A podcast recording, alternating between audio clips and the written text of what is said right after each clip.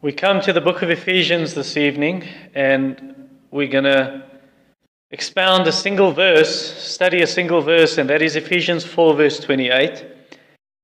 And we're continuing our series on work related problems, and tonight we're looking at work ethic.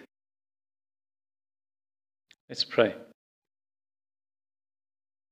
Our Heavenly Father, we come to you asking that you would shine the light of your word into our hearts through the Holy Spirit, that you would give us eyes to see, you would give us a heart to understand, you would guide our feet in the path of obedience. May our hands do the work of righteousness. May our tongues speak the gospel of truth, the word of truth, the word of our salvation. May our eyes see the need of those around us, spiritual need as well as physical need. And will you give us grace and make us channels of your blessing and your provision? And give us ears then to hear the word, to listen to the word. And may we, with all our heart and all our soul, be obedient to Jesus Christ, our Master. Amen. When Jesus Christ changes a person, he changes that person totally and completely. It's not merely someone becoming a spiritual person. Jesus changes every single aspect of our lives. And that would include our work, as we read in 1 Corinthians 7 17 to 24, speaking of your vocation, your calling and where you even do your work with the Lord. So, any devoted Christian, he's not merely known, says John Piper, not merely known as someone with whom you can share your personal problems, but also someone that can help you with complex professional problems. In other words, you see the person, oh, that guy will help me. I've got marital problems. I can go and talk to him. I've got personal issues. I can talk to him or her. No, but they know their job really well. I can go and ask them. Why? Because this person, the Christian, does his work for the Lord. Colossians 3:23. And that's part of biblical discipleship, of Christian discipleship. Doesn't, doesn't the Lord want us to honor Him in every part of our lives? Whether you eat or drink, whatever you do, do all to the glory of God? Uh, I have two missionary friends, and I think they understand this really well. So, the area they minister in, mostly, I don't know, was 90% or more of the young people do not know who their fathers are, or they do not have their fathers living with them. They don't know their fathers. And so, they these missionary friends of mine, they see it as part of the task of Christian discipleship to teach these young people work ethic, and especially the young boys who don't have fathers, to take them and to train them, teaching them work ethic, a Christian work ethic. For instance, uh, be punctual, don't be late.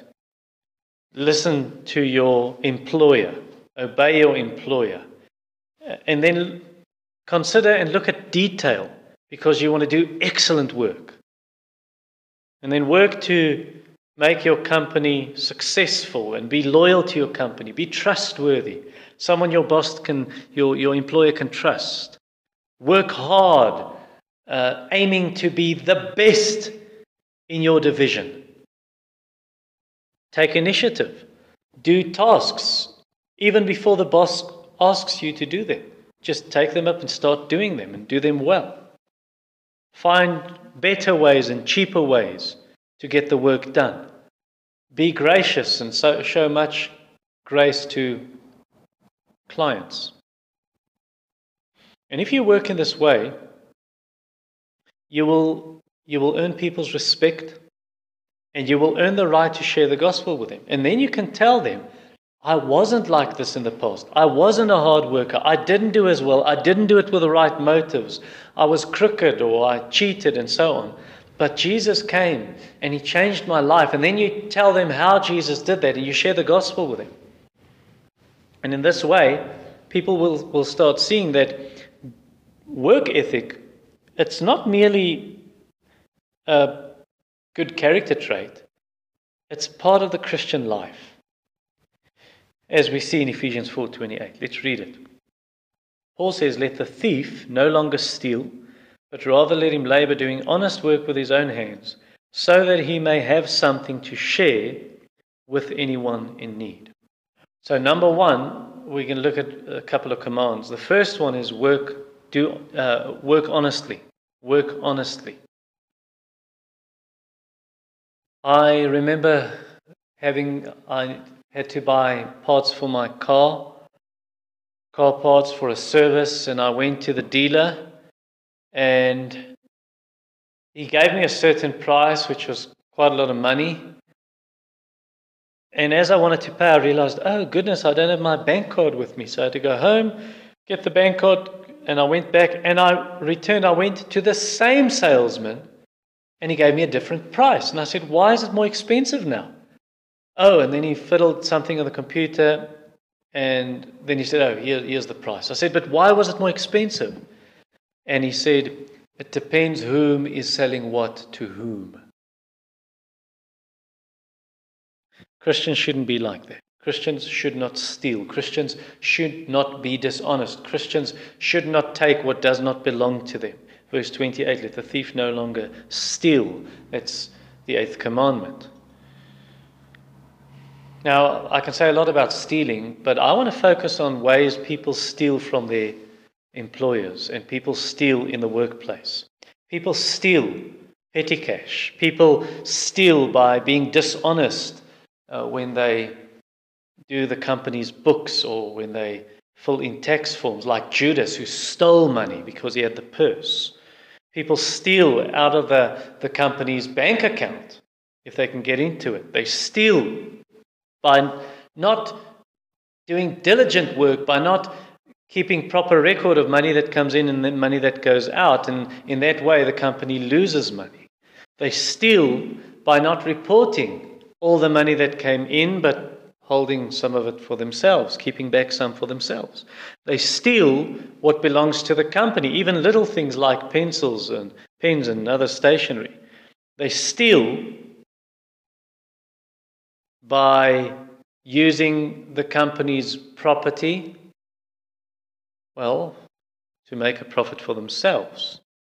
Uh, so the company says you cannot use company equipment or your company's time or your expertise to do other jobs so you can make extra money, but they just disregard that. And then they steal also by just abusing the privileges they have and the things the company give them for company use, like the company car or the petrol card, the fuel card, or maybe the photo or the, the copying machine, photocopier. And then they steal by through by taking bribes. And then I take a bribe, and now I'm going to help this client. And this client will get the business from me. And then they steal time. So the boss pays you for eight hours of work, and you do six hours. Uh, stealing time, wasting time on the internet while you're supposed to work, wasting time by, instead of seeing clients, you stop at your friend's house, you have coffee, or taking extra, extra coffee breaks in the, at the office, or uh, chatting in the office while you're supposed to be working, or arriving late and leaving early, and so on. And then stealing from your workers by not paying them on time. And so you get the extra interest in your bank account. And the Bible warns against that. Against that. And then stealing by not paying your workers proper wages. So you, you earn 20 times as much as they do, but then you reward their hard work with peanuts. And Jesus said the laborer is worthy of his wages, he deserves his wages. And then stealing by paying too little for those who provide the goods. So, for instance, you receive goods from a certain company and and the product that you are buying for your shop costs um, 2,000 Rand and you only want to pay 1,600 Rand. So you're not willing to pay the full price and what it's worth. Or stealing by telling lies, lying to clients. Or stealing, yeah, you're lying about the price. You're lying and you're taking more than, than you're supposed to. Or stealing by asking just, I mean, prices are off the charts. No one can afford that, and that's not what it costs at all. You're not making 100% profit, you're making 1,000% profit. That's just daylight robbery. That's like, like the people in the temple stealing, making it a den of robbers, stealing from the poor. Matthew 21 12 and 13. Or, or maybe another way of stealing is by not paying what you owe.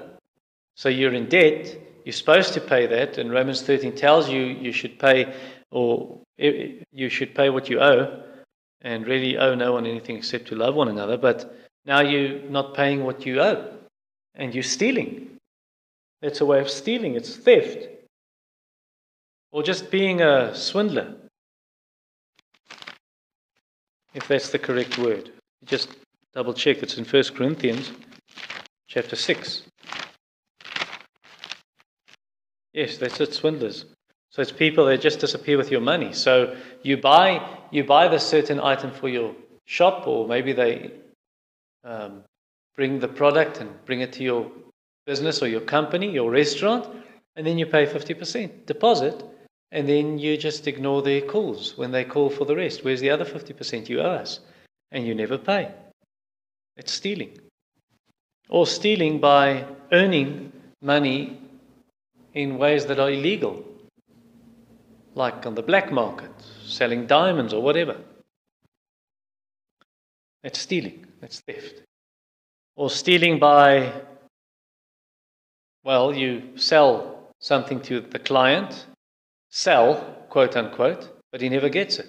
For instance, my, my mother bought a stove online shopping and she paid almost 10,000 Rand and she never got the stove. That's stealing. Well, after lots of fighting and eventually calling the police, she did get her money back, but that was theft. Or stealing by the client pays you 4,000 Rand to do the job, but you use old parts, or you do a very poor job, or you never even finish the job. That's stealing. Or stealing by taking other people's work and making as if it, it's your own. That's theft. That's called plagiarism. Like in Jeremiah 23, verse 30, where the prophets steal one another's words, people stealing other people's sermons, not preparing their own, and acting as if this is my sermon, I prepared it. No, you didn't. I recently got a message from a, a teacher saying, You know, I do all this hard work, I help others, and then they take my work and they just put it forth as their own or stealing by, by borrowing stuff from the company, but you never give it back. That's theft. Or stealing by borrowing stuff and then, then, well, you don't look after it very well, or you even look after it so poorly it's lost and you don't know what's become of it. That's a form of theft. Now, perhaps you listen to all of this and you think, well, well, my form of theft isn't as so serious. It's not that serious. But, you know, according to Scripture, even someone, even a child stealing from his or her parents is just like any other thief. Proverbs 28, verse 24. And that kind of person, anyone who steals, has got a bad heart. It's got an evil heart. Mark 7, verse 21 from the heart comes theft. So they've got evil hearts, they've got bad hearts, and 1 Corinthians 6, verse 10 they will not enter the kingdom. Thieves, robbers, swindlers, whoever. Uh, lives a wicked life will not enter the kingdom of God. But of course, you can't change. You can change. The Lord can give you a new heart, a new heart that desires Jesus more than you desire the treasures of this earth, that desires heaven more than earth. He can change you. He can save you like He once saved a thief, a robber on a cross. He can change you like He changed the thief called Zacchaeus. And he changed him from someone who used to steal from people and cheat people to someone who loved to give to people and who gave more than he stole. Like a man I knew, he's now in heaven. But this man told me when he was a young boy, He coveted a pocket knife, a pen knife, and he stole it. And years later, when he was converted, well, the knife had disappeared by then. He didn't know what had, be- what had become of it, but he wrote a check and thought, what would that knife cost today? And I think maybe even checked the price and then sent a check and said, I stole that and I want to ask your forgiveness. And here's a check to buy a new penknife. And so Jesus can change thieves. He can change you from someone who does not steal any longer into someone who works hard. Verse 28 Let the thief no longer steal, but rather let him labor. And that leads to point number two. The second command is work hard. Now, the Greeks, the Greeks and the Romans, they had a very, a very low view of physical labor uh, and of hard work. They thought, oh, that's just beneath the rich. We don't work like that. That's a slave's job to work with your hands and to work hard. But Jesus worked with his hands. Jesus was a carpenter, Mark 6, verse 3. Paul worked with his own hands. He labored, he worked hard. He was a tent maker, Acts 18, verse 3. And he used to work hard, uh, according to Acts 20, 34 and 35. 1 Thessalonians 4, uh, where he starts teaching others now, you should labor with your own hands. 2 Thessalonians 3, he said, We labored with our own hands. We, we worked hard, uh, sweating. And we taught you to do the same and gave you an example to follow. Now, the, the Greek word here in verse 28 for labor really means working to the point of exhaustion, hard work. So, Christians, Christians shouldn't be afraid of working hard. Don't be afraid of hard work. Don't think, oh, certain kinds of jobs, that, that's beneath me. I'll never do that. I'll never work like that. That's working with your hands. That's working too hard. No, man. Get your hands dirty. Get soil under your nails, dirt under your nails, your fingernails, and sit behind that desk and, and lie down on the workshop floor and get underneath the car's engine and sit behind your needlework behind the machine and get going and fill in the books and fill in the numbers on the computer and get the pots on the stove and sit behind the books and start doing your homework. Work hard to the glory of God. And if you work hard, then the temptation to steal won't be as great. Verse 28 Let the thief no longer steal, but opposite, rather let him labor. And then it continues. I'm not done with the whole sentence, but work hard you know, if, if most people in a country would work hard and not steal, then you'll have a rich country, you'll have a prosperous, prosperous country. Now, immediately someone will say, some pious Christian will say, but is it not a sin to be wealthy? Well, no. We don't go to the extremes of the health, wealth, and prosperity gospel where we chase money, but it's not a sin to be wealthy. You had many characters in Scripture who were wealthy Abraham and Isaac and Jacob, and Job and Boaz. King David and Hezekiah and Josiah and the women in Luke chapter 8, verse 1 to 3. They were wealthy. Zacchaeus was a wealthy man. Joseph of Arimathea was a wealthy man. You see, the sin comes in this. The sin is when you start idolizing money and possessions and riches. And, and it's true, the more money you have, the easier you can, you can start making an idol of it. So you should be careful that it doesn't get a grip on your heart, that money doesn't take over your heart like weeds in a garden, like the rich young ruler who was so in love with his money he couldn't follow Jesus. So, how do you prevent money from taking over your heart? This love of money? Well, you should use it in the way God wants you to use it. Take care of your family, share with the poor, uh, support God's work, the work of the kingdom, the work of missions and evangelism, um, verse 28 at the end it says we should be able we should have enough that we may share with others. Or lydia in acts 16 where she took the missionaries in she was a rich woman a seller of purple. 1 timothy 6 verse 18 using your money and your possessions to the rich to bless others to help others and so on. Now i'm going to say more on that later on but for now we shouldn't hold back. We shouldn't be afraid of working hard and working hard to become rich. Don't be afraid of that.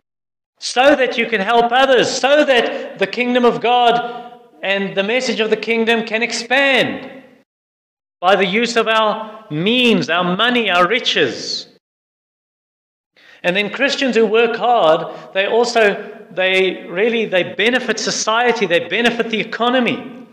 Jeremiah 29 verse 27, seek the welfare of the city where you will live in. Uh, speaking of the Jews who lived in Babylon, for in its prosperity you will find your prosperity, in its welfare you will find your welfare. That's exactly what happened in the Roman Empire.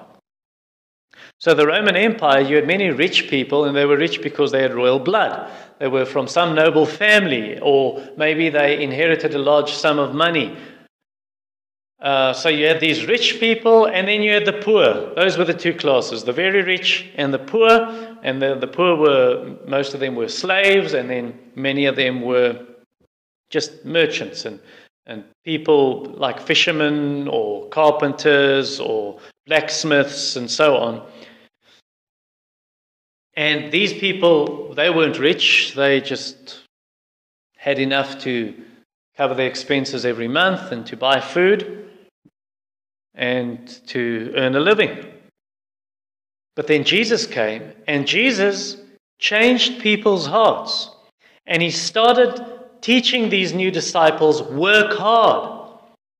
And now suddenly uh, any of the nobles, and there weren't many of them who were converted, Paul says that in 1 Corinthians 1, but the nobles who were converted and the nobles who did become Christians, well, they, they didn't sit on the couch being fed grapes all day. They started working hard. And then the Christian slaves started working hard, and the Christian merchants started working hard, and farmers and whoever else. They started working hard, and because of the hard work, many of these merchants became rich. And as a result, you did not, you no longer had only the very rich and the poor. You had a new class called the middle class, where you had ordinary people. They're not nobles, they didn't inherit a large sum of money. They were just ordinary people who worked hard and became rich. And so there you have the middle class. And I hope you can see how, how Jesus and how the gospel and the teachings of Jesus, how it changes and the light shining the light shining, Jesus' light shining through the church, how it changes an economy. It can change a whole society. That's what Jesus said we're the light of the world. Because without the gospel, People, they're just greedy and they grab all the gold and diamonds and oil and the other resources. They grab it all for themselves. They want it all. And so, what happens then, you've got a couple of people who become stinking rich and the rest have to work for them. And the rest that works for them, they remain poor, working like slaves. But where Jesus comes, and when Jesus comes and Jesus changes people's hearts, and so they start working hard now because they want to honor God through hard work.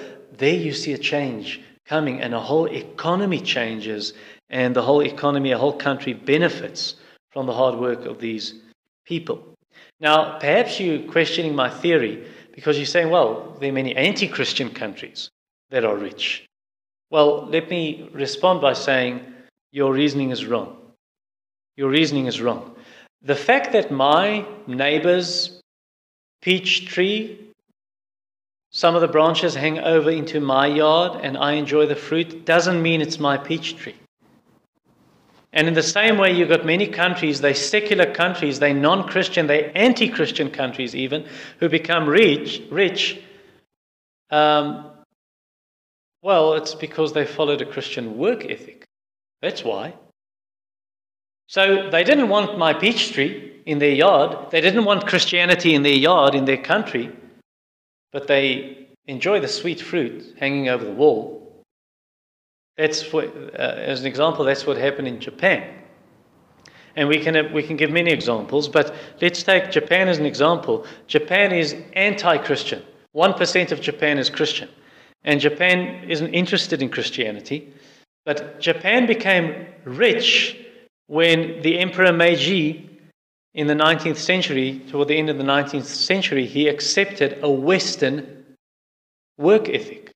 And Western work ethic, where does that come from? It comes from the reformers and the Puritans, Christian preachers and theologians who started teaching their people It is not unspiritual to do a secular job. It's not unspiritual to be a carpenter. You don't have to be a pastor or a bishop or a priest or whatever. It's not unspiritual. Don't, don't regard your work as unspiritual. You can work to glorify God. And when they started doing that, you had ordinary people becoming rich. And anyone who does that, anyone who does that and says, I want to work to the glory of God, you're going to do an excellent job. Now, it's true that even unbelievers can do an excellent job. We understand that. But they don't have the same motives we do. So the unbeliever, they work hard because they're chasing money, they're chasing possessions.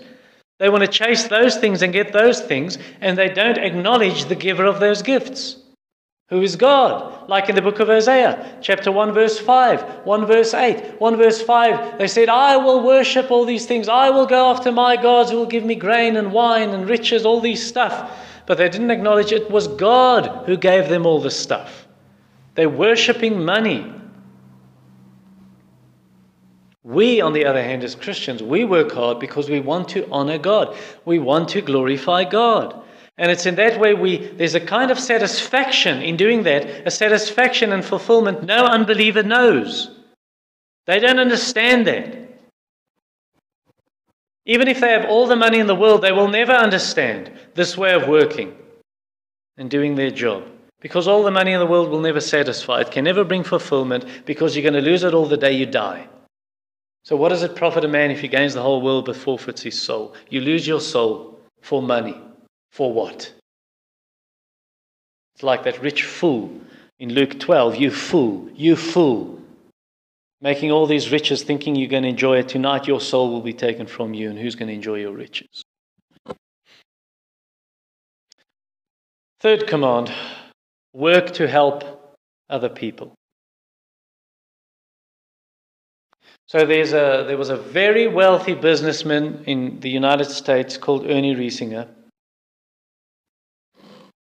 And he got converted and he started using his money. Later on, he became a pastor, but only, I think, he was almost 50 or just over 50 years old.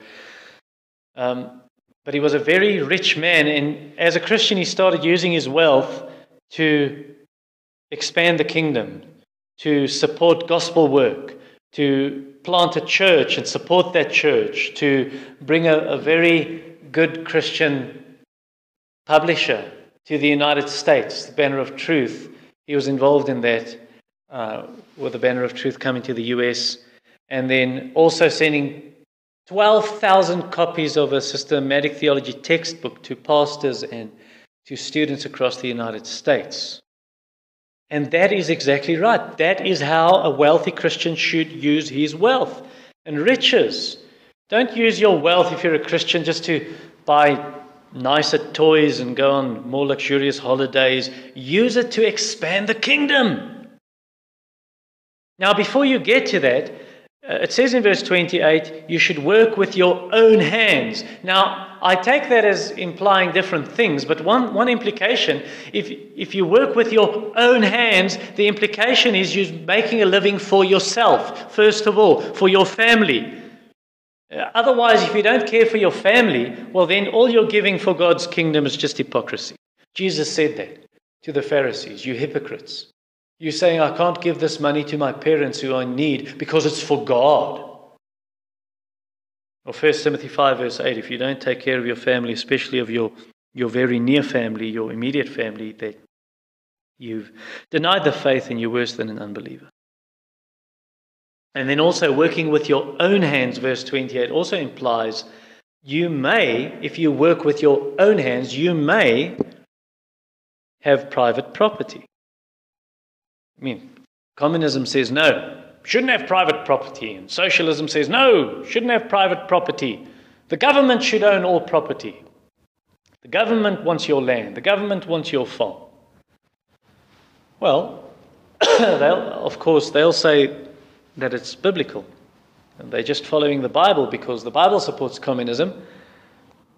In Acts chapter 2, the end of Acts 2 and the end of Acts 4, where it says the believers sold their possessions and even their, their farms, and they brought the money, and, and it was shared among them all, and the poor was helped. Well, Acts chapter 4 and chapter 2 don't, those chapters don't support communism at all. No one forced them to sell your land. No one said you must sell your land and bring the money to the church and give it to the poor. Uh, it was, they did it willingly. They did it from a heart filled with love. Acts chapter 5, even Ananias, after he'd sold a piece of land and he really cheated and acted as if he had given the whole amount to the church, but he didn't. And Peter said, Before you sold it, it was yours. Ananias, no one told you to sell this. And even after you sold it, no one told you bring the money to the church, it's yours. You could have used it the way you wanted, but you didn't, you lied. That's the issue. So the Bible isn't against private property. Am I not allowed to do with my own money as I please? Matthew 20, verse 15. And, and just the fact that verse 28 says, Do not steal, the thief should no longer steal, that implies there's such a thing as private property. Don't take what doesn't belong to you. Where you have a government, where the government, uh, any country where the government owns everything and they just hand out as they decide, well, then people become lazy. Because who, who wants to work if the government will take care of you? And obviously, such governments really enjoy doing that because they, they own all the money, they own all the land, they've got all the power, and they kind of the Messiah. They the savior of the people, the savior of the country, like North Korea. I'm the savior. You must worship me. I'm your president. Um, if you have a country where everyone takes responsibility for himself, well, then people work hard. Why? Because if you don't work hard, you stay hungry. That's what Proverbs 16, verse 26 tells us. That the worker's appetite works for him. I better work because I want to eat. And the same in Proverbs 20, verse 4. Here's this guy who, I don't think it's verse 4, is it? Let me double check. Proverbs, uh, probably. Proverbs 20, verse 4 a guy, he didn't work, yes. The sluggard doesn't plow in the autumn, he will seek at harvest and have nothing. So it's going to spur him on. I better work, otherwise I'm not going to have. Like Paul said, he who's not willing to work must not eat. Yes, but, but what about the poor? Who's going to take care of them? Someone asked. Well, in most cases, I'm not saying all, but in most cases, the poor will not be poor if they work hard. Now, you are going to have cases where you have someone who's working really hard and he's poor and he remains poor. And those are the kinds of people, verse 28 says, we should take care of them. We should share with anyone in need. How do we do this? Well, you should work hard so that you can earn more than you need. Don't just work, I'm just going to work to barely make it so I can just have enough to survive. No, work for more. Work harder so you can be rich. Work harder so you can earn more so that you can have to take care of your family and help those who do not have. That's exactly what verse 28 tells you you should work so that you can have extra to share, or Matthew, Matthew 25, verse 20 where you have the man, he received five talents, and it doesn't mean a talent like a talent to play rugby or play the piano. It means a, a currency. A talent was uh, 20 years' wage. So this is 20 years' salary times five that this man receives. So he said, You gave me five talents, I've made five, I made five more. So he made a profit. That's good. Now we shouldn't chase money, it shouldn't be our idol. We're not prosperity gospel. Jesus wants to make you wealthy, but it's a biblical principle work hard, earn more, so that you can share. And the order of helping the poor is first your own family, then the poor in your spiritual family, the congregation, and then unbelievers who are poor. Galatians 6, verse 10, where it says, Paul writes to the Galatians and says, So then, as we have opportunity, let us do good to everyone, and especially to those who are of the household of faith. So, why do we help them? Well, we don't help the poor because we think like Muslims. We don't think like Muslims. Muslims think that if they help the poor, that'll get them to heaven. It's one of their five pillars almsgiving, helping the poor. We don't think that way. We help the poor because Jesus has changed our hearts. And we want to honor Jesus. He has made us new people. We are no longer thieves, verse 28. We are people who work hard so that we can give to others and take care of our families. Romans 12, verse 13, sharing, uh, contributing to the needs of the saints. Hebrews 13, 16, sharing, doing good. Jesus became poor. He became poor so that we, through his poverty, might become spiritually rich. Uh, spiritual riches, eternal riches, heavenly riches. So, because Jesus did that, we want to do the same. We want to do the same and help people. We want to do the same. Jesus loved us, and now we want to love others. Jesus gave his life for us, and we want to now sacrifice and help others. 1 John 3, verse 16 to 18. So don't be afraid of hard work, so that you can become rich, so that you can have more to give to God's kingdom and help other people. That's just part of a Christian work ethic. In John Wesley's words, make all you can Save all you can, give all you can. Our Heavenly Father, we do ask for the grace of the Lord Jesus Christ to be upon us, as you have transformed us to become new people, changed people from the inside out, changed people from the heart. May it extend to our arms and hands to work hard for the glory of God.